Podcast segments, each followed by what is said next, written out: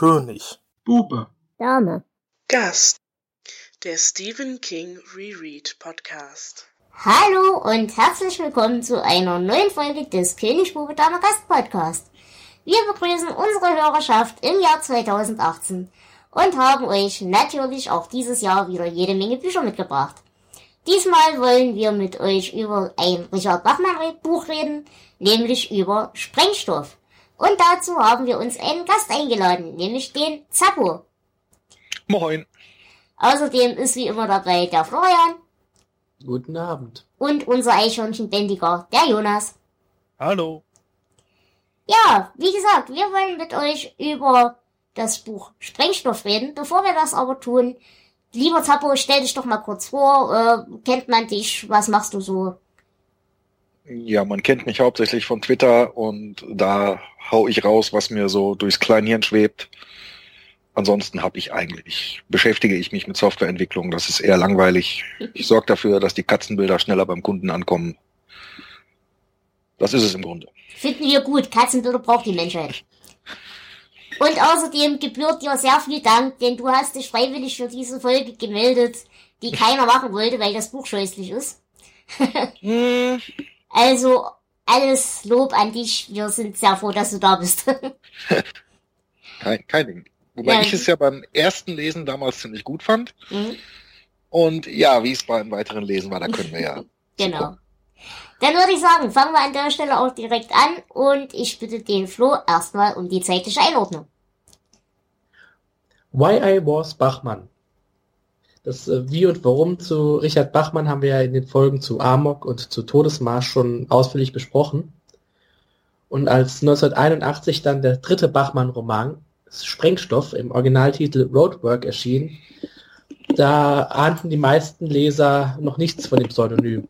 Ähm, es gab Gerüchte, dass Stephen King Romane unter anderem Namen geschrieben hätte.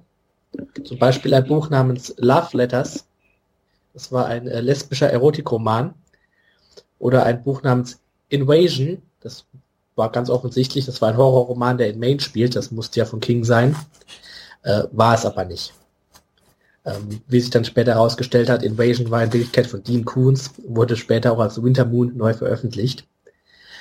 Und ähm, King sah aber mittlerweile äh, dieses Pseudonym nicht nur als Chance, seine alten Bücher neu zu veröffentlichen, sondern er wollte auch einfach anonym ausprobieren, ob sich die Bücher nur wegen seinem Namen verkaufen oder ob er tatsächlich gut schreiben kann. Die Bücher verkauften sich, aber natürlich nicht so wie Stephen King Bücher. In Sprengstoff äh, versuchte King mit dem Krebstod seiner Mutter fertig zu werden, das zu verarbeiten. Äh, inwiefern ihm das gelungen ist, ähm, werden wir wahrscheinlich diskutieren. In seinem Vorwort zur Sammlung von The Bachmann Books, also einer Sammlung, um, die alle Bachmann-Bücher vereint hat, hat äh, King Sprengstoff seinen schlechtesten Roman genannt. Ähm, später gab es eine Neuausgabe von The Bachmann Books, dann ohne Amok. Und in diesem neuen Vorwort äh, nennt er es seine beste Bachmann-Geschichte. Ähm, ich habe meine Meinung dazu und ich glaube, wir werden da auch gleich viel drüber diskutieren können. Aber ähm, erstmal denke ich, dass Jonas uns erzählen sollte, worum es in Sprengstoff denn geht.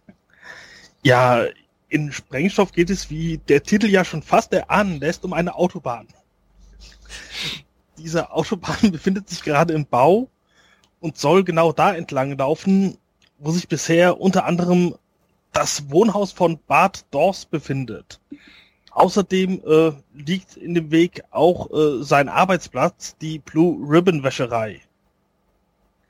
Äh, ja, Bart ist deswegen schon ziemlich aufgebracht und möchte den Bau verhindern.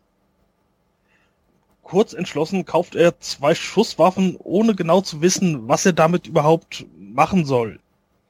Und ja, denkt dann auch später gar nicht mehr so richtig daran. Äh, ja, zwischenzeitlich bei dem Kauf führt er immer wieder einen inneren Dialog mit einem Fred, der ihn selbst George nennt. Und dann kommt später raus, dieser Fred ist sein verstorbener Sohn, der eigentlich Charlie heißt. Dieses Fred und George ist, war so eine Art Running Gag zwischen den beiden. Und ja, man, man merkt, Bart hat da irgendwie äh, schon ein paar äh, ja, Wahnvorstellungen, würde ich sagen, wenn das der richtige Ausdruck ist. Ja, zu Barts Aufgaben auf der Arbeit gehört auch einen neuen geeigneten Standort für die Wäscherei zu finden. Er hatte auch ein Objekt im Blick, aber ja, irgendwie will er das mit dem Umzug gar nicht so richtig machen und er vernachlässigt das Ganze etwas und er findet seinen Vorgesetzten gegenüber Lügengeschichten und tut so, als hätte er einen genau, ja, einen genauen Plan, wie er Preise drücken könnte und sowas und lässt äh, ja seinen Arbeitgeber möglichst im Dunkeln. Und genauso wenig kümmert er sich darum, ein neues Heim für sich und seine Frau zu finden. Äh, stattdessen versucht er bei einem ortsansässigen äh, Kriminellen namens Magliori, klingt so, wie er beschrieben wird, nach äh, irgendwie Mafia-Mitglied oder sowas. Also bei dem versucht er Sprengstoff zu kaufen, um damit die Bauarbeiten aufzuhalten. Äh, der Magliori hält das alles jedoch für einen Kampf gegen Windmühlen. Und ja, außerdem reicht Barts Geld auch gar nicht äh, für diesen verlangten Sprengstoff.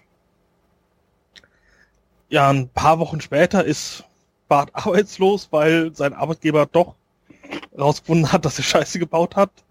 Seine Frau hat ihn verlassen und er trinkt ziemlich viel. Und fährt, ja, einfach mit einem Auto vorbei, guckt sich die Baustelle an und weiß nicht so richtig, was er mit sich anfangen soll.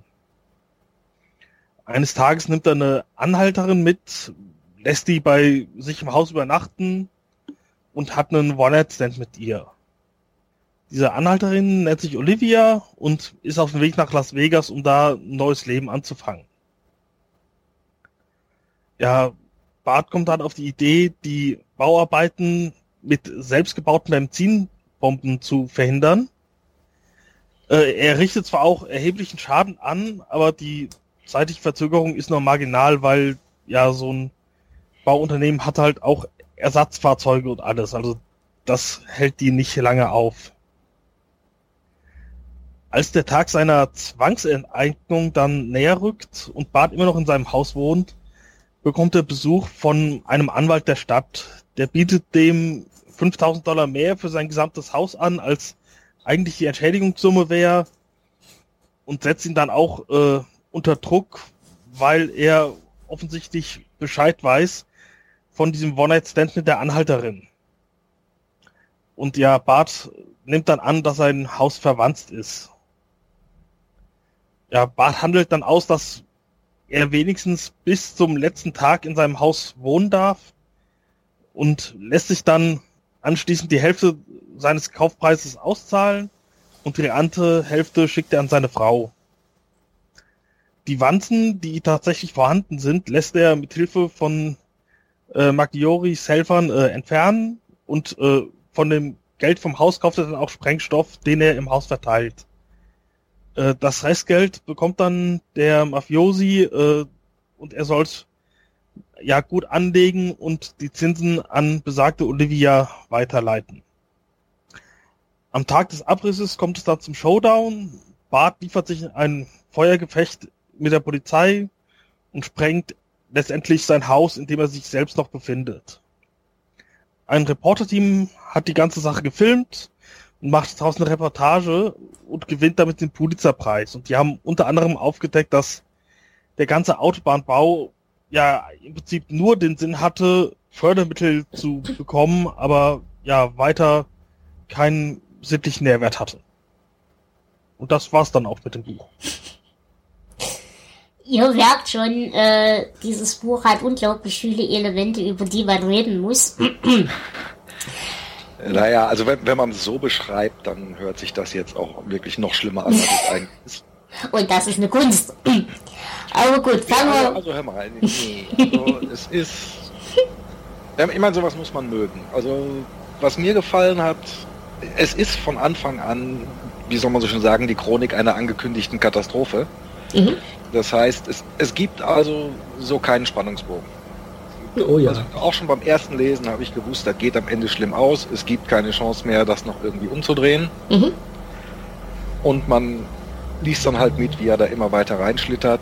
Und äh, ja, also ich mag sowas. Okay, äh, ich würde sagen, das ist ein guter Punkt, den du an, ansprichst. Ich würde aber sagen, fangen wir damit gleich an, uns kurz über die Charaktere zu unterhalten. Und da bietet sich natürlich Spart als sehr determinierter Charakter durchaus an. Wie, wie stehst du denn zu ihm als Figur an sich erstmal? Äh, ich jetzt? Ja, du. Ja, äh, die Figuren also sind alle einigermaßen flach. Mhm. Und da macht auch er, auch wenn er der Hauptcharakter ist, also für mich jetzt keine große Ausnahme. Ich meine, klar, man kriegt dann zwischendurch immer mit, wenn er da die Erinnerungen hat und die Kleider von seinem Sohn rausholt. Äh, der ist für mich nicht mehr als, als so ein Gefühl. So also ein Gefühl, was ich auch ganz gut kenne. Also das Leben war so ein bisschen scheiße. Mhm. Für ihn dann zwischendurch, also die erste Totgeburt, der, das erste Kind wurde ja tot geboren. Dann das zweite, als Charlie, äh, Charlie Frederick, woher das Freddy kommt, hat ein äh, Hirntumor ja gehabt und ist daran gestorben. Und dann haben, hat er sich irgendwie berappelt, hat irgendwie den Job geschafft und so eine Stabilität äh, reingekriegt. Also er findet die Situation nicht besonders toll, in der er ist, aber er dachte, also das ist jetzt so das Beste, was ich eigentlich erreichen kann. Mhm. Und das wird ihn durch den Bau äh, der Autobahn und halt kaputt gemacht. Und ja, und es ist, ich weiß nicht, ich glaube, es wäre besser gewesen, hätte man ihn vielleicht ein bisschen früher kennengelernt, sodass das alles so ein bisschen aus der Erinnerung kommt und zwischendurch reingeschmissen wird. Mhm. Finde ich, wirkt es nicht so stark. Also er ist, wie gesagt, er ist halt auch sehr viel passiv. Er, er, er, macht nicht viel. Er lässt sich treiben. Er lässt halt, wie gesagt, bei der neuen Wäscherei, er lässt das, das alles laufen und weiß genau, das geht irgendwann in die Hose, aber er macht nichts. Aktiv wird er ja erst, wo er anfängt, Sachen kaputt zu machen. Genau. Das ist halt besonders schön äh, bei dem also bei dem ersten Brandanschlag auf die Baustelle, da merkt man das erste Mal, dass, dass so irgendwie der Charakter dabei ist. Da, die Lebensgeister zurückkehren. Irgend sowas wie Leben drin, ja. Schön, ich habe die englische Ausgabe auch gelesen übrigens. Mhm. Ähm, und dann hat er so mittendrin kommt auf einmal der Satz Demo fucking lischen. das ist dann so die, so die erste äh, wirklich lebendige Äußerung, die da von ihm kommt. Ja, also es ist ähm, ja, wie gesagt, er ist erst sehr passiv und dann aber als, als er genau weiß, da gibt es dann auch eine Stelle, wo er ja mit diesem, äh, wie heißt er, Rick, mhm. Rick Drake redet. Ist das der richtige Name? Kann sein, ja. Ich muss gerade schauen. Ne, wo er dann auch sagt, ich fühle mich, als wäre ich in der Geschichte vom schlechten Schriftsteller, wo eigentlich alles schon geklärt ist. Und aber das ist so der Moment, wo eigentlich er auch zu einem eher geradlinigen Charakter wird, weil da ist für ihn klar, das geht jetzt alles in Richtung Selbstzerstörung, alles geht kaputt. Äh, und jetzt machen wir es richtig. Gut beizufühlen, ja. Mhm. Okay. Ähm, wie seht ihr das generell? Ich hatte jetzt nicht unbedingt den Eindruck, dass ähm, jetzt dieses die, diese Autobahn und dieses Verlassen des Hauses und so weiter, dass das der Initialzünder war für seine für seine finale Entwicklung. Das war einfach so der letzte Tropfen auf den heißen Stein. Ich hatte aber durchaus beim Lesen so für mich den Eindruck, dass diese emotional geistige Verschiebung und diese auch Wahnvorstellungen, Selbstgespräche, wie auch immer man das nennen möchte, dass die durchaus schon seit dem Tod des, des Kindes da waren. Habt ihr das auch so verstanden oder glaubt ihr, das ging erst da los, wo die Bedrohungssituation mit dem Haus dann anfing? Ich denke, das hat sogar noch früher angefangen. Ich denke, dass Bart einfach ein scheiß Leben hatte und sehr passiv darauf reagiert hat. Und ähm, ganz am Anfang des Romans erzählt King eigentlich wieder die gesamte Geschichte. Er erzählt da die, diese Geschichte von diesem gequälten Hund, der irgendwann zubeißt. Mhm. Und ich denke, das ist, ja, das ist der Roman wieder in Kurzform. Bart hat immer, ja, immer was drauf bekommen, immer eins drauf bekommen und irgendwann dreht er dann halt durch. Es mhm. ist so ganz klassische Amokläufer-Geschichte wieder mal. Nee, also, also wie gesagt, eigentlich nicht. Wie gesagt, wie ich ja gesagt habe, er hatte dann so sich nach einer Zeit endlich wieder so ein okayes Leben zusammengebastelt. Und dieser Autobahnbau war dann halt schon der Auslöser, dass dann jetzt wieder was von außen kam und sagte, jetzt äh, wirst du da rausgehauen. Du musst umziehen, du musst alles neu äh, regeln und dass er dann einfach keinen Bock drauf hatte. Mhm, okay. Jonas? Ähm, ja, ich finde auch, es ja fängt oder sein Leidensweg, wenn man so sagen will, fängt vor, also an bevor äh, Charlie gestorben ist. nämlich äh, zu dem Zeitpunkt, als er seine Frau schwängert, die zu dem Zeitpunkt noch nicht seine Frau ist. Und er heiratet sie dann, um ein anständiger Kerl zu werden. Und dann, äh, ja, stirbt das Kind, bevor es auf der Welt ist. Das heißt, für ihn wird es sich logisch anfühlen, wenn er sagt, okay, dieses Heiraten, das war vollkommen umsonst und ich habe jetzt mein Leben versaut, weil Scheidung kam damals ja eher nicht so gut an. Mhm. Mhm. Ich glaube, das, das war so der Startpunkt, wo er festgelegt wurde auf dieses Leben in diesem verdammten Ort. Ja, das sagt dass, er, dass er dann Reporter allerdings auch nicht mehr aufgeben will. Er sagt es dem Reporter ja auch am Schluss. Äh, er sagt, er würde sich wünschen, nochmal 20 zu sein und alles von vorne entscheiden zu können, aber so verrückt wäre er ja nun doch nicht. Okay, ähm, dann vielleicht noch ein paar kurze Worte zu der Frau. Ähm, die wird ja jetzt auch nicht sonderlich viel ausgeführt, aber ich persönlich fand sie vor allem im Gegensatz zu ihnen ja doch einen relativ resoluten Charakter. Sie hat zwar auch äh, natürlich ihr Päckchen zu tragen, eben mit den zwei toten Kindern und ihr Mann, der halt damit noch schlechter umgeht als sie offensichtlich, oder zumindest kann sie es besser verbergen. Ähm, aber sie ist halt so am Anfang der Geschichte der Initiative teil oder, oder zu einem großen Teil der Initiative teil. Sie beschließt halt irgendwann, okay, mein Leben so wie ich es jetzt führe, kann ich so nicht mehr weiterführen. Mit einem Mann, der in Anführungsstrichen auf unsere Existenz und unsere Zukunft pfeift.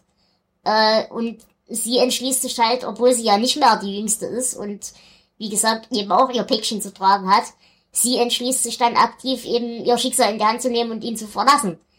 Äh, was habt ihr für eine Meinung zu der? Ja, also ich habe wenig Meinung zu ihr. Also sie, ja, es war klar, es gibt sie, sie ist da. Ja, für mich war es einfach logisch, dass sie ihn verlässt, weil wenn sie mit ihm da geblieben wäre, hätte er wahrscheinlich nicht das Haus in die Luft gesprengt. Mhm. Also es, es war für die Geschichte notwendig, dass sie verschwindet aus dem Haus. Ja, theoretisch hätte sie ja eigentlich auch gar nicht da sein müssen, erstmal initial. Ich meine, die hätte ja auch bei der Geburt sterben können von dem zweiten Kind, mit dem zweiten Kind zum Beispiel jetzt. Ähm, oder was weiß ich, oder sie wäre halt vor, vor ein paar Jahren gestorben. Für die, für die Geschichte an sich ist die, glaube ich, völlig irrelevant. Aber ähm, ich fand es interessant, wie sie so als Kontrapunkt durchaus gezeichnet wird eben. Ja, es ist ja auch, also beim, beim letzten Gespräch, äh, die, die Frau kommt ja sozusagen da raus und er sagt dann auch, er gönnt ihr das sozusagen. Mhm man merkt ja auch dann das erste Mal, wo die sich dann wieder treffen, nachdem sie ihn verlassen hat, sagt er, oh, du hast hier Strähnchen machen lassen, siehst besser aus. Und sie sagt dann ja auch wieder, ich gehe wieder aufs College. Ja. Mir fehlt dann nur noch ein Jahr bis zum Abschluss. Äh, und da gibt's dann auch eine Passage, wo er dann auch sagt, ja, sie, sie konnte heilen und er hat's ihr gegönnt, aber er halt nicht. Ja. Das heißt, also ja, sie hätte nicht unbedingt da sein müssen, weiß ich nicht. Sonst hätte halt wahrscheinlich dieses vorher, dieses ruhige, so halb gerade nicht beschissene Leben nicht stattfinden können. Mhm. Naja, ich persönlich sehe diese, also wir haben ja in der Geschichte drei Charaktere, die nennenswert sind. Wir haben seine Frau, wir haben ihn und wir haben Olivia. Und für mich ist das so gefühlt so ein, so ein Kräftegleichgewicht. Wir haben auf der einen Seite den Extrempunkt mit Bart, der absolut nicht loslassen kann, weder emotional noch rein materiell. Wir haben Olivia, die ständig wegrennt und äh, ständig vor sich selber und allem auf der Flucht ist. Und wir haben quasi als, ja, diese, diese, dieser Mittelpunkt die Frau, die genau den schmalen Grad getroffen hat zwischen sinnlos an Dingen festhalten, die nicht mehr zu retten sind und gleichzeitig eben, ja, weitergehen, aber, ja, wissen, wann es sich lohnt zu kämpfen, wann nicht. Und das, das, glaube ich, ist die, die Funktion in der Geschichte, die sie hat. Das fand ich als solches Symbol ganz hübsch. Ja, das stimmt. In dem Zusammenhang betrachtet äh, klingt das logisch. Hm, Habe ich so gar nicht drüber nachgedacht. Ich hatte Olivia eigentlich etwas weniger so als haupthandelnden Charakter auf dem Schirm. Ja, stimmt, weil sie hat ja einen ziemlich kurzen Auftritt, da hat ja selbst dieser äh, Mafia-Mensch fast ja. noch äh, mehr, mehr, Sprechzeit. Deswegen, äh, aber ja klar, dadurch, dass äh, Bart so viel an sie denkt und äh, seine Handlung auch teilweise beeinflusst, äh, hat sie dann ja doch eine Bedeutung für die Geschichte. Mhm.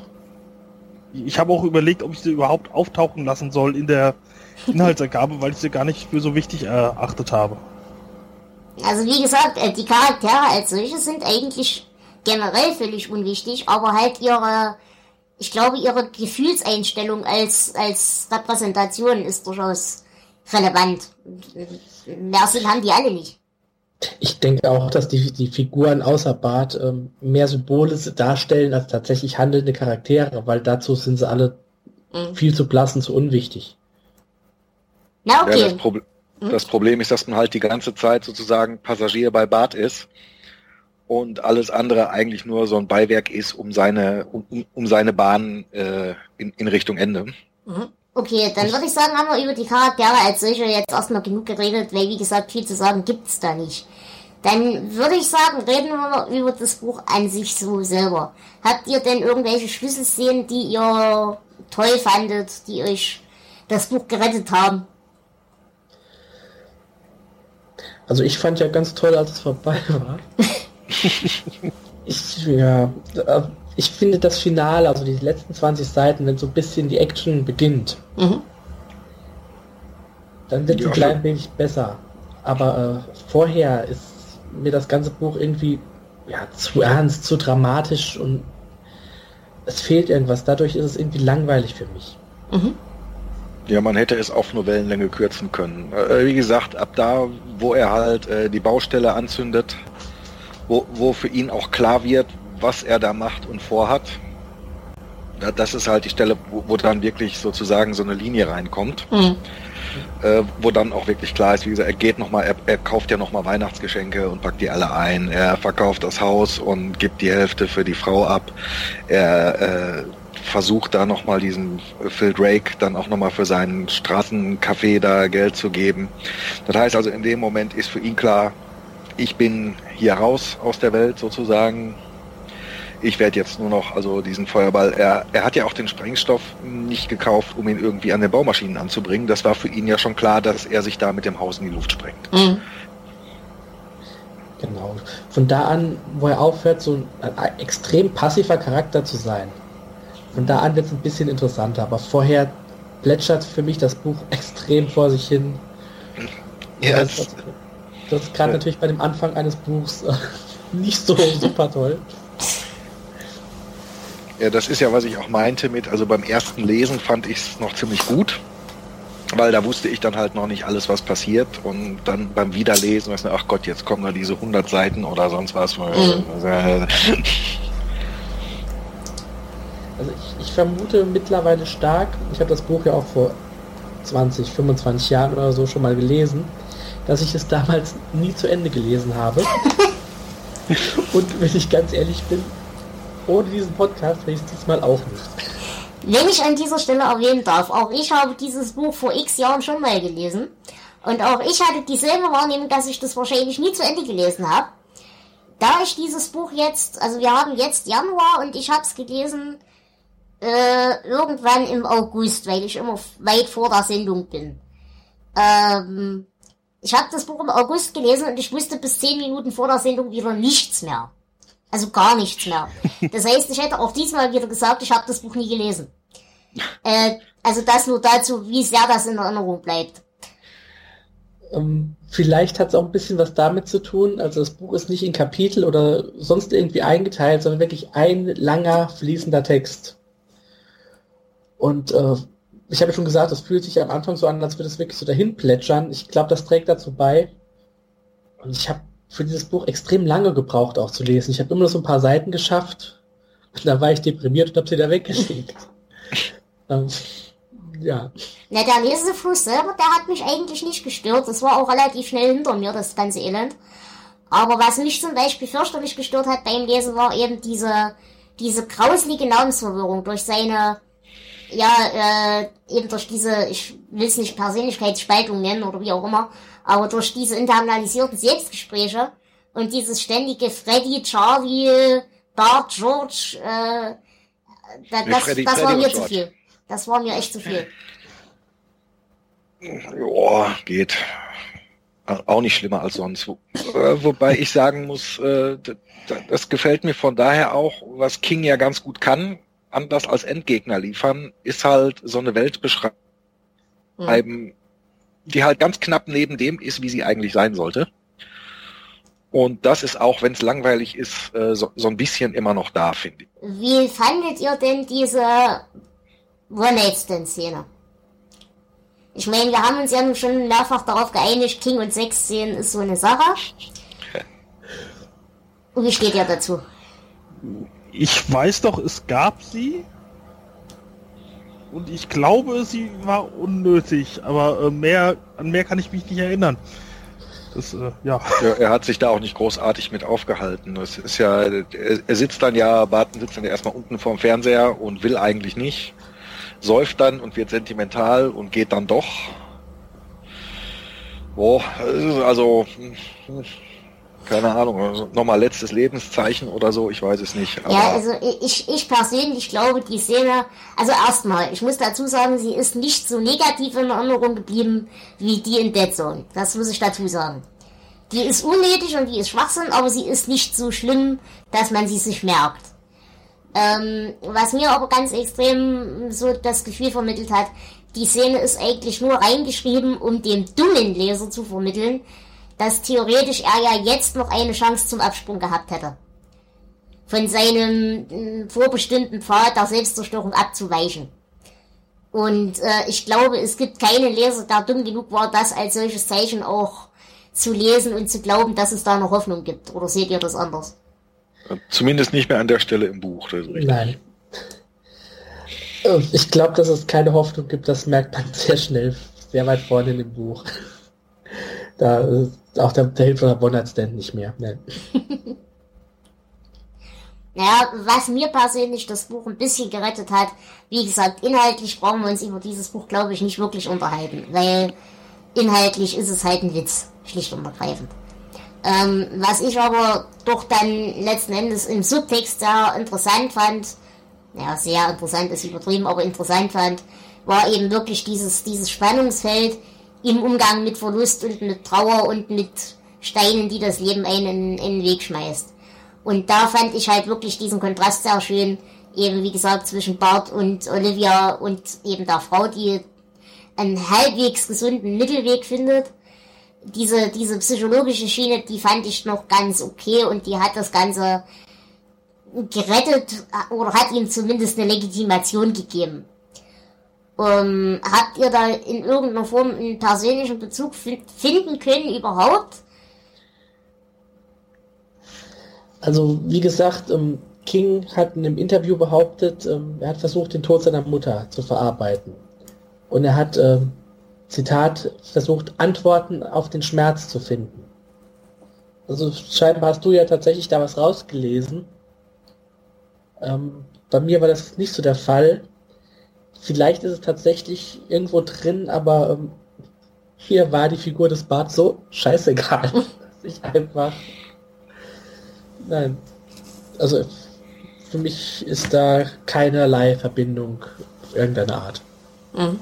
Okay, dann ähm, will ich das Thema auch gar nicht großartig weiter auswalzen, weil, wie gesagt, viel zu sagen gibt's dazu auch nicht äh, es hat halt jeder ein, ein anderes Gefühl für Trauerbewältigung und einen anderen Rhythmus und eine andere Herangehensweise an diese Dinge. Aber zumindest als dieses Element von dem gestorbenen Sohn dann da reingebracht wurde, und das kam ja äh, doch verhältnismäßig spät.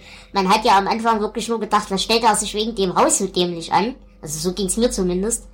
Ähm, das hat das Ganze dann für mich doch durchaus noch ein kleines bisschen auf eine andere Ebene gehoben. Und äh, für Menschen, die vielleicht an der Stelle dazu einen Bezug haben und da ein, ein höheres Verständnis als wir, und ich, also ich habe keine Kinder, Flo, Jonas, ihr auch nicht, äh, Christian weiß ich jetzt nicht. Äh, ich weiß das auch nicht. Ich habe die alle nie wieder gesehen. ähm, aber wer in irgendeiner Form dazu vielleicht einen persönlichen Bezug hat oder sowas und da auch vielleicht einen sensibleren Umgang äh, damit sucht und äh, sich mit der Thematik zumindest vertraut fühlt oder, oder äh, Bezug herstellen kann, dem kann ich an der Stelle nur das Blog von Tobias Micke an den ans Herz legen, denn da geht's eben auch um Verlust und Umgang mit Verlust, vor allem von Kindern.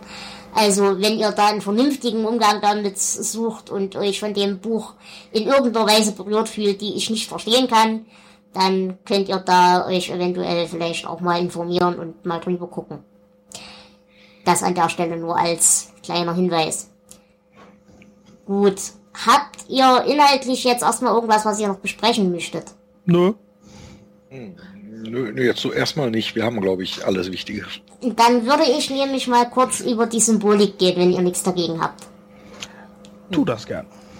Ähm, was mir hier ganz extrem aufgefallen ist, wir haben hier wieder, also, äh, ach, nee, anders. Bevor wir die Symbolik machen, fangen wir anders an. Äh, wie sieht's bei dir, Zappo, aus mit allgemeiner Erfahrung mit King? Hast du viel King gelesen oder waren das jetzt so zwei, drei Schlaglichter, die du kennst? Ich habe ziemlich viel King gelesen. Mhm. Mm, Und al- also es ist ein sehr, sehr King-untypischer Roman eigentlich, Mhm. weil auch, auch die Symbolik ist eher dünn. Also da, da ist jetzt ja so gar nicht viel. Mhm. Äh, also fand ich jetzt. Ist durchaus richtig. Ähm, weshalb ich frage, hast du mit den Bachmann-Büchern auch so generell Erfahrung? Ja, auch. Und die waren ja jetzt auch eher, äh, nehmen wir jetzt mal zum Beispiel, die, an die ich mich jetzt noch schwer erinnere, waren halt äh, Todesmarsch Mhm. und äh, der Fluch. Ja. Die ja dann auch wieder jetzt äh, eher auch so grenzerfahrungsmäßig waren und so weiter. Und das ist ja trotz, trotz des doch etwas radikalen Endes dieses Buch jetzt nicht. Also für mich jetzt. Mhm. Naja, äh, ich frage deshalb, weil für mich war das durchaus schon wieder ein durchaus klassisches Bachmann-Buch, weil wir haben hier eine sehr große mh, politische Zwischenebene, würde ich sagen. Eben diese, diese obligatorische Kapitalismuskritik, aber auch diese Andeutung von, das ist ja ein, ein Invasionskrieg in seiner Wahrnehmung. Deshalb, er reagiert darauf mit Guerilla-Methoden. Und Ja. äh, diese, die, diese Ebene, diese politische Ebene ist ja bei den Bachmann-Büchern durchaus häufig da. Von daher Ja. fand ich es durchaus typisch. Nicht nur bei, Ma bei Bachmann, bei, Ki- bei King ja auch immer. Mhm. Also ir- irgendwas mit Vietnam oder so ist ja immer, oder wenn er sich aufregt über die ganzen kreativen künstlerischen Schreiber, die dann, es ist ja Oder das irgendwie, Vietnam ist immer dabei. Genau. Okay. Ja, wie bei den anderen Bachmann-Büchern haben wir hier auch das äh, Fehlen des Übernatürlichen. Mhm. Hier ja komplett sogar. Ich meine, bei Todesmarsch oder so, da kann man die immer noch äh, sagen, dass man halt Science-Fiction-Elemente drin oder sowas. Ich meine, es eher so grenzerfahrungsmäßig. Ja, Aber ist Bachmann nicht auch der Fluch oder vertue ich mich da jetzt? Ja, Bachmann Ja, ist auch der Fluch, aber auch da haben wir wieder die Ebene drin. Äh, das ist, wobei der Fluch ist schon relativ untypisch. Aber auch beim Fluch haben wir ja wieder dieses Menschen, die sich vor ihrer Eigenverantwortung davonstehlen. genau. Der Fluch ist auch äh, einige Zeit später entstanden. Ich meine, das ist auch schon nicht mehr eines der ganz frühen Bücher. Ähm, Bachmann-typisch ist es auch wirklich, ja, deprimierend. Und wir haben ja wie in Amok auch hier eigentlich eine Amokläufer-Geschichte. Genau. Äh, wie findet ihr das im Vergleich zu Amok? Da hatten wir ja auch jetzt nicht so viel Spaß mit. Ich mochte Amok. ja, ich erinnere mich an den Scheiße-Counter. An den Quatsch, an den Arschloch-Counter. Ja, so an Amok habe ich jetzt keine Erinnerung, muss ich sagen. Ich weiß nicht, ob ich es gelesen habe oder nicht. Nein, also im, im Vergleich zu Amok fand ich das ja wirklich dünn. Und wirklich, wirklich schwach. Weil äh, bei Amok konnte ich ja wenigstens einen sympathisch finden. Auch wenn der nicht dafür gedacht war, dass man ihn sympathisch findet. Aber ähm, ich sehe Bart hier in der Situation eher wie den Hauptcharakter in der Fluch. Eben dieses erstmal sich grundsätzlich aus der Verantwortung stehlen wollen, äh, anderen ähm, mehr oder weniger halb im Bewusstsein Schaden zuzufügen. Und äh, aber eigentlich mi, mi, mi, mi, mi, mir geht's schlecht und alle anderen sind egal. Ja, nee, das eigentlich nicht. Also er ist sich ja auch selbst irgendwie egal. Es, es ist ja irgendwie alles egal. Ja, ja, eben, aber äh, er, er nimmt ja, also sagen wir mal so, ich bin mir zu einem gewissen Punkt auch scheißegal selber, aber mir ist dafür halt der Rest der Welt nicht egal. Das heißt, äh, bei mir wäre dann halt der Punkt, ich hätte dann die Wäscherei gerettet und hätte mein Haus dann trotzdem in die Luft gesprengt. Verstehst du, ja, aber er sagte ja, ähm, das er hatte ja auch das Gespräch mit dem, äh, was ist das, sein nee, nicht sein Vorgesetzter, wo er dann sagt, ja, die sind alle versichert und so weiter. Da habe ich auch für gesorgt, dass da eingezahlt wurde. Mhm. Die haben also ihre Unemployment Insurance und sowas. Das heißt also, um den Rest der Welt hat er sich irgendwie schon so ein bisschen gekümmert, nur da, wo es ihn halt betrifft. Mhm. Wie, wie gesagt, dieses Gefühl, dass, dass er so einen äh, gefühlsmäßigen Lagrange-Punkt erreicht hat, wo äh, es zwar alles nicht toll ist, es ihm aber auch nicht besonders weh tut, er sich also so in der Mitte eingerichtet hatte und da halt rausgeklöppelt wird von außen. Mhm. Und dass das halt das ist, was das alles dann auslöst. Das ist halt so mein, mein Gefühl für, für den Okay. Charakter. Hm, okay, das ist vollkommen legitim. Na gut, ähm, dann kommen wir wie gesagt an der Stelle zur Symbolik. Also wie gesagt, wir haben halt hier wie bei den obligatorischen Bachmann-Büchern Kritik am Kapitalismus. Ähm, es spiegelt sich einerseits die Übernahme der Wäscherei durch diesen Großkonzern, statt dass es halt wie früher ein Familienbetrieb ist. Andererseits dieses Gefühl von Fortschritt um jeden Preis, also dass da Leute aus ihrer Wohnung geworfen werden, um eine sinnlose Autobahn zu bauen, äh, plus natürlich noch verstärkt durch dieses Interview oder diese, diese Reportage am Ende mit dem Pulitzerpreis, dass eben das wirklich nur um Fördermittel zu generieren passiert ist und so weiter. Das ist also ein sehr, sehr deutlicher Kapitalismus-Kritikstings. Aber wir haben hier auch wieder eine schöne, ein schönes Element drin. Die beiden, also Bart und seine Frau, schließen im Laufe des Buches in so einer Rückblende eine Wette ab, um ein Fernsehgerät zu kaufen. Und was ich ganz lustig fand, äh, ist so dieser Subtext, der dann mitspringt. Damals, als man noch selber vom Fortschritt profitieren konnte, hat man auch kein Problem damit gehabt, unter ihm zu leiden. Und jetzt ist er halt auf der Verliererseite dieses Kapitalismus und jetzt stürzt ihn auf einmal.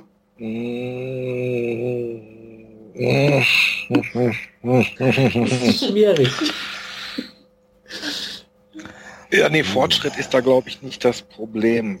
Auch ein bisschen, aber wahrscheinlich eher so, ich habe es eher so als abstrakte Sache, dass es halt Kräfte gibt, da, da kannst du dich querstellen, da machst du nichts. Hm. Ob das jetzt unbedingt Fortschritt sein muss. Wie gesagt, wenn am Ende rauskommt, dass die Bahn ja auch, die Autobahn ja auch nichts besser gemacht hat oder mit sonst irgendwas zu tun hatte, sondern dass es nur darum ging, dass die Stadt halt Fördergelder weiterkriegen wollte. Das Ja. ist ja jetzt kein Fortschritt. Das heißt, da werden Leute aus ihren Häusern gekegelt, einfach nur, damit irgendwo weiter Kohle fließt. Äh, Also Fortschritt, Fortschrittskritik jetzt nicht unbedingt. Nee, nee, wie gesagt, das, das meine ich gar nicht damit. Aber man merkt ihm halt an, auch eben in seinen ganzen, wie gesagt, Großkonzern gegen Familienbetrieb und so weiter und so fort. Äh, er hat kein Problem mit dem Kapitalismus, solange er in irgendeiner Form grundsätzlich erstmal was davon hat. Was man eben zum Beispiel an dieser Fernsehgerätgeschichte da Ja, die, sieht. die Fernsehgerätgeschichte, er hat dafür ja, äh, wie gesagt, er hat seiner Frau gewettet, die wollten dann ja sich sowieso einen Fernseher holen und dann haben sie gleich gesagt, warum dann nicht gleich den guten? Ja, dafür reicht das Geld nicht. Mhm.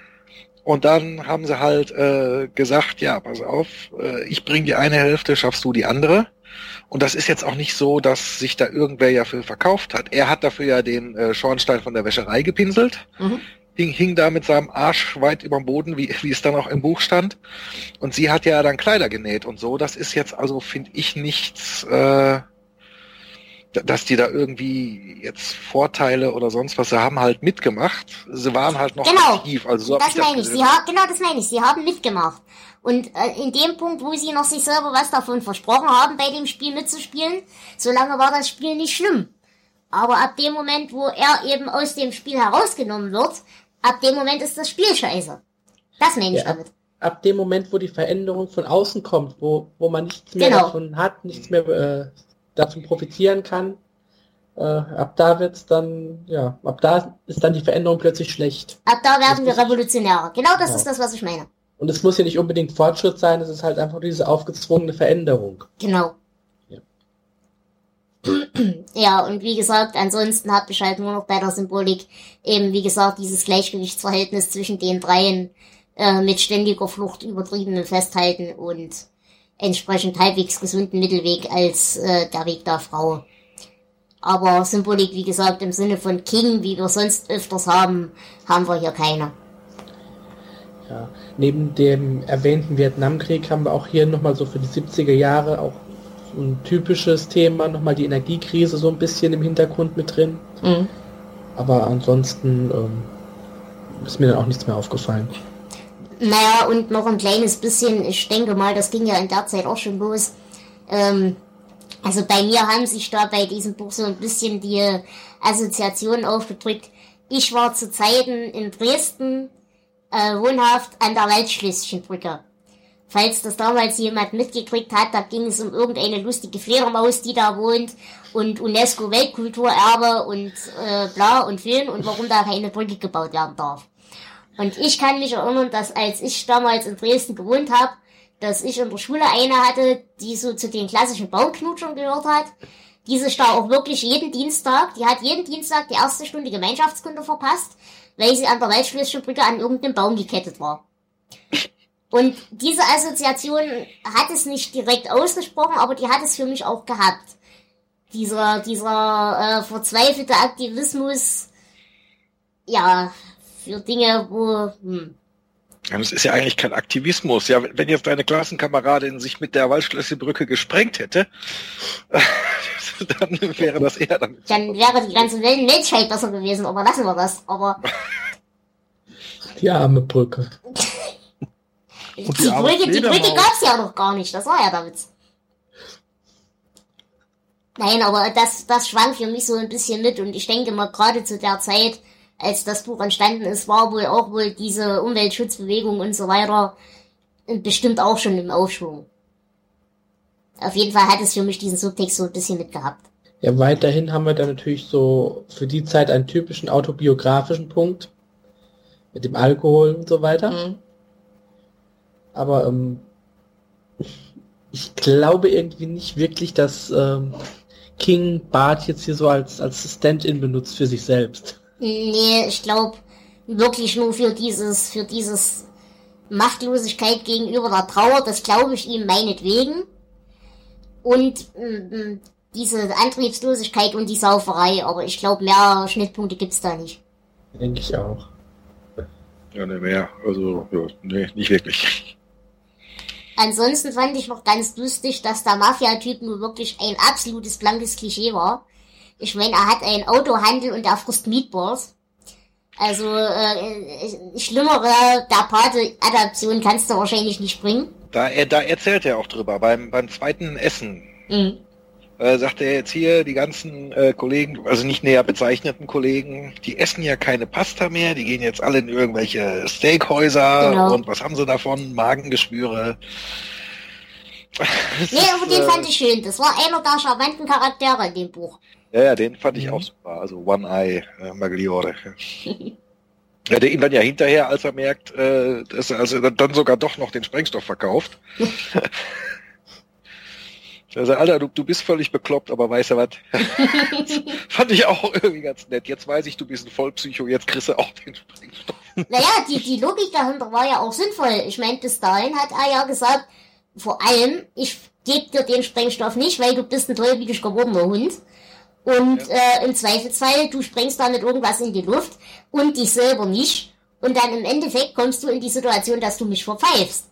Da er aber irgendwann festgestellt hat, dass der so bekloppt ist, dass er sich selber mit in die Luft sprengt, braucht er natürlich auch keine Angst mehr haben, dass ihn irgendjemand ans Messer liefert.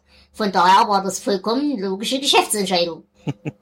Ja, nicht logische Geschäftsentscheidung. Er hat ja auch dann dieses, Let dieses letzte Gespräch, wo er dann ja auch das Geld kriegt, äh, für halt die, äh, wie Olivia. Mhm. Das ist ja auch irgendwie, der sagt, ja Junge, du würdest hier alles anzünden, aber du bist mir trotzdem sympathisch. Genau. Nee, also da, da war cool. Joseph the Carpenter, das fand ich so schön, sagt er im Englischen immer. Mhm. Okay, dann würde ich sagen, kommen wir kurz zu den Querverbindungen. Denn hier haben wir entgegen der klassischen Bachmann-Bücher durchaus sehr viele Querverweise. Ähm, einmal, äh, wir hatten schon mal drüber geredet, der Priester, wie hieß der Priester in Sprengstoff? Äh, Phil, Phil Drake war das Genau, richtig? Phil Drake, genau. Ähm, da gibt es die Theorie, dass Phil Drake durchaus eine, ja, ein, ein Prototyp oder eine Entsprechung von Pater Callahan sein kann. Denn da wird im, Tor, äh, im Turm durchaus davon ausgegangen und beschrieben, dass er eben vor allem mit schwarzen und äh, unterprivilegierten Jugendlichen arbeitet und so weiter. Und äh, auch so vom Gesamthumor und der Gesamtdarstellung könnte er durchaus Callahan sein. Callahan eine verbrannte Hand. Genau, Ja, dann das hat hat hat ja Phil Drake auch. genau. Ähm, außerdem wird, als Bart in der Bank steht, das Lied Careless Love äh, gespielt. O- Äh, beziehungsweise er hat es im Kopf. Und das ist ein Lied, das in Dunklen Turm auch nicht unwichtig ist, denn das spielt bei Glas eine, ja, verhältnismäßig wichtige Rolle. Dann Gut. haben wir eine Geschichte, die Olivia erzählt, von einem verstopften Abfluss. Also sie war auf Drogen und hatte da so eine Vision. Und als sie den Abfluss reinigen will, ähm, kommt eine menschliche Hand zum Vorschein.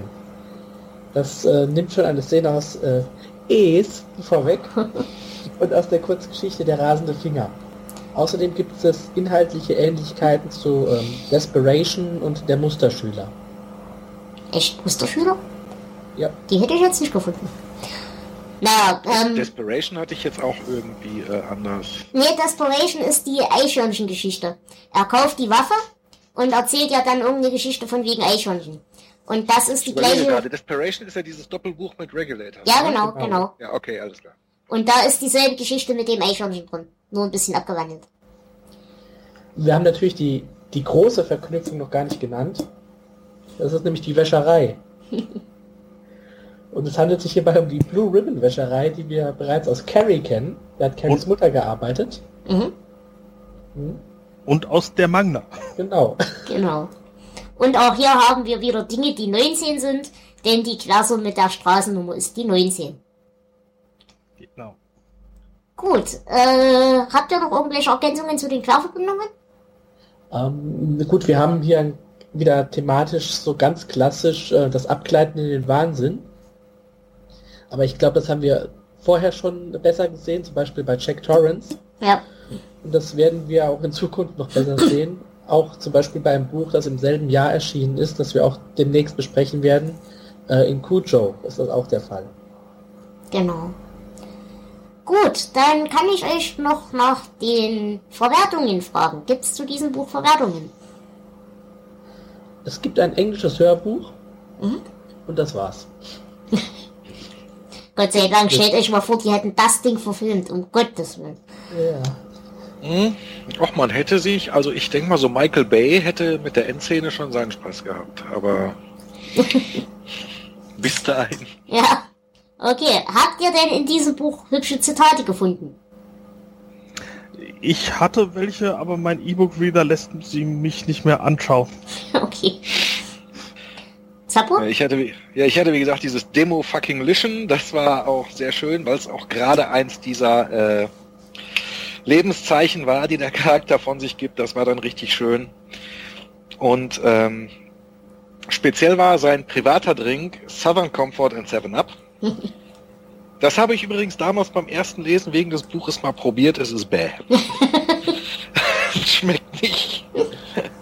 Das Southern Comfort ist ja schon so süß und da dann Mm. auch noch sowas Breitähnliches rein, das geht nicht. Mit Ginger Ale kann ich es empfehlen. Ja, das kommt ja später auch nochmal vor. Mhm. Ich glaube auf der Party Genau. von Wally. Das würde auch eher passen, aber, aber wie gesagt, so was Sprite-mäßiges noch rein, dass das, also da, uah, da, Also, geht, da gehen die Plumpen das- freiwillig. Also Nein. ich werde das Buch auch nicht mit Ginger Ale nochmal probieren. Außerdem bei allem, was wir empfehlen können, nur Podcasters Choice Goldbrand. Nein, ähm, Zitate. Ich hätte auch noch ein paar. Flo, hast du erstmal noch was? Was denkst du?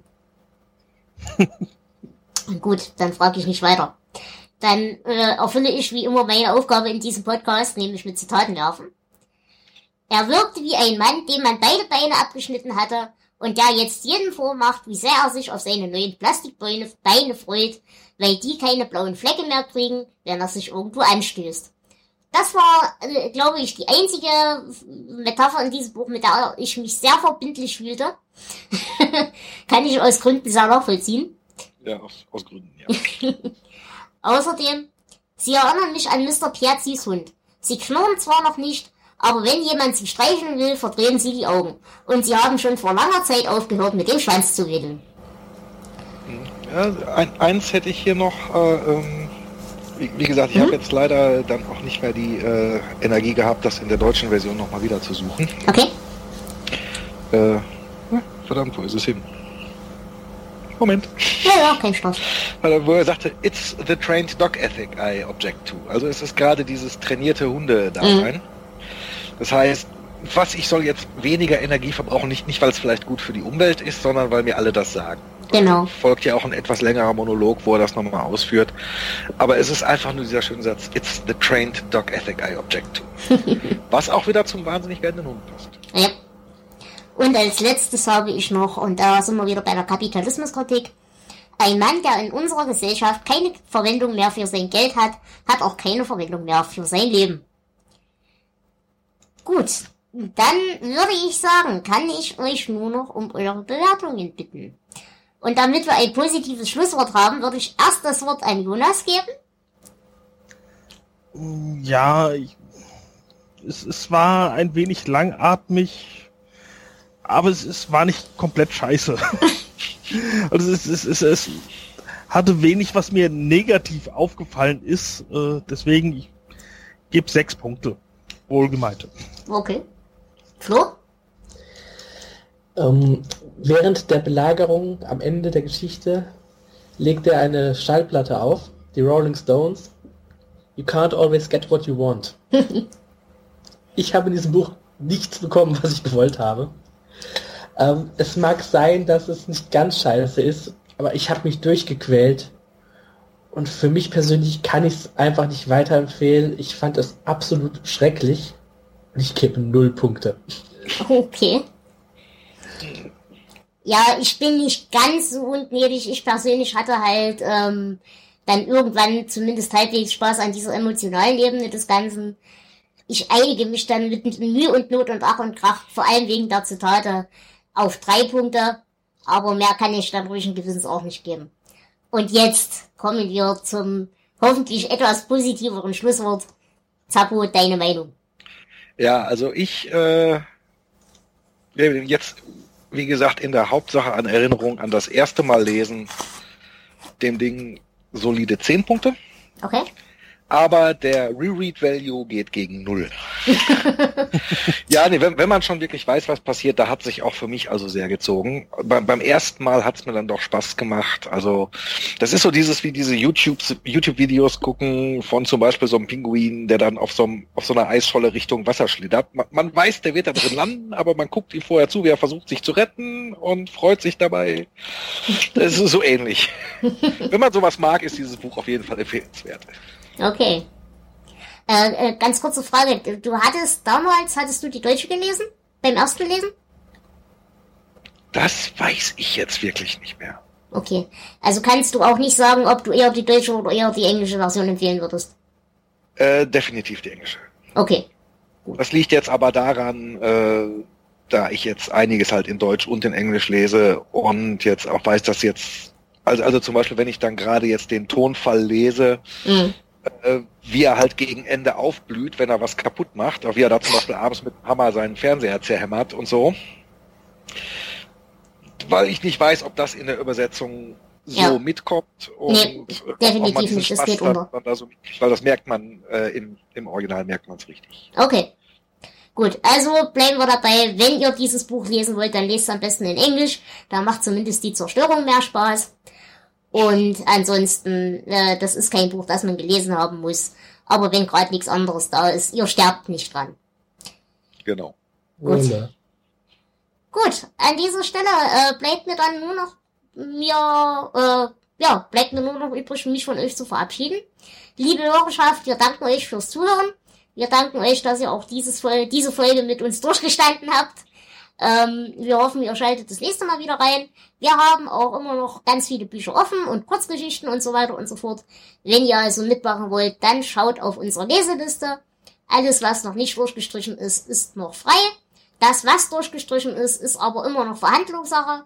Wenn ihr also irgendein Buch habt, auf das ihr geil seid, dann sagt uns einfach Bescheid und wir werden da sicherlich einen Weg finden, wie wir euch mit in die Sendung reinholen können. Äh, ihr braucht nichts weiter, ihr braucht bloß irgendwas zum Reinsprechen. Wenn ihr das nicht habt, sagt uns rechtzeitig Bescheid, dann können wir uns auch darum kümmern. Die Bücher können wir euch im Notfall auch alle zur Verfügung stellen. Und ansonsten braucht ihr eigentlich keine sonderlich große Erfahrung. Oder hattest du größere Hemmschwellen, Zappo? Nö. Gut. Dann kann ich mich auch bei dir nur bedanken, dass du da warst. Hat sehr viel Spaß gemacht mit dir. Mir hat's auch richtig Spaß gemacht. Vielen Dank euch. Und ich Wir sehen uns danke. ja spätestens zum Talisman wieder, glaube ich. Ich glaube ja, ich hatte dich eingetragen. Mhm. Ja. Auch da freue ich mich schon drauf. Das wird, das wird sogar mal ein gutes Buch. Da habe ich sogar auch mal was Gutes zu sagen. Ja, Das ist auch sehr viel ergiebiger. Also da geht ja auch mehr. Gut, dann bleibt mir, besser in Erinnerung. ja, auf jeden Fall. Dann bleibt mir nur noch übrig, mich auch bei Flo zu bedanken Immer wieder gerne. und auch bei Jonas. Hat wie immer Spaß gemacht. Und wie gesagt, ich danke euch, liebe Hörer, dass ihr uns auch dieses Jahr treu behält. Passt gut auf euch auf, lasst euch gut gehen und bis zur nächsten Folge. Ciao, eure Dela.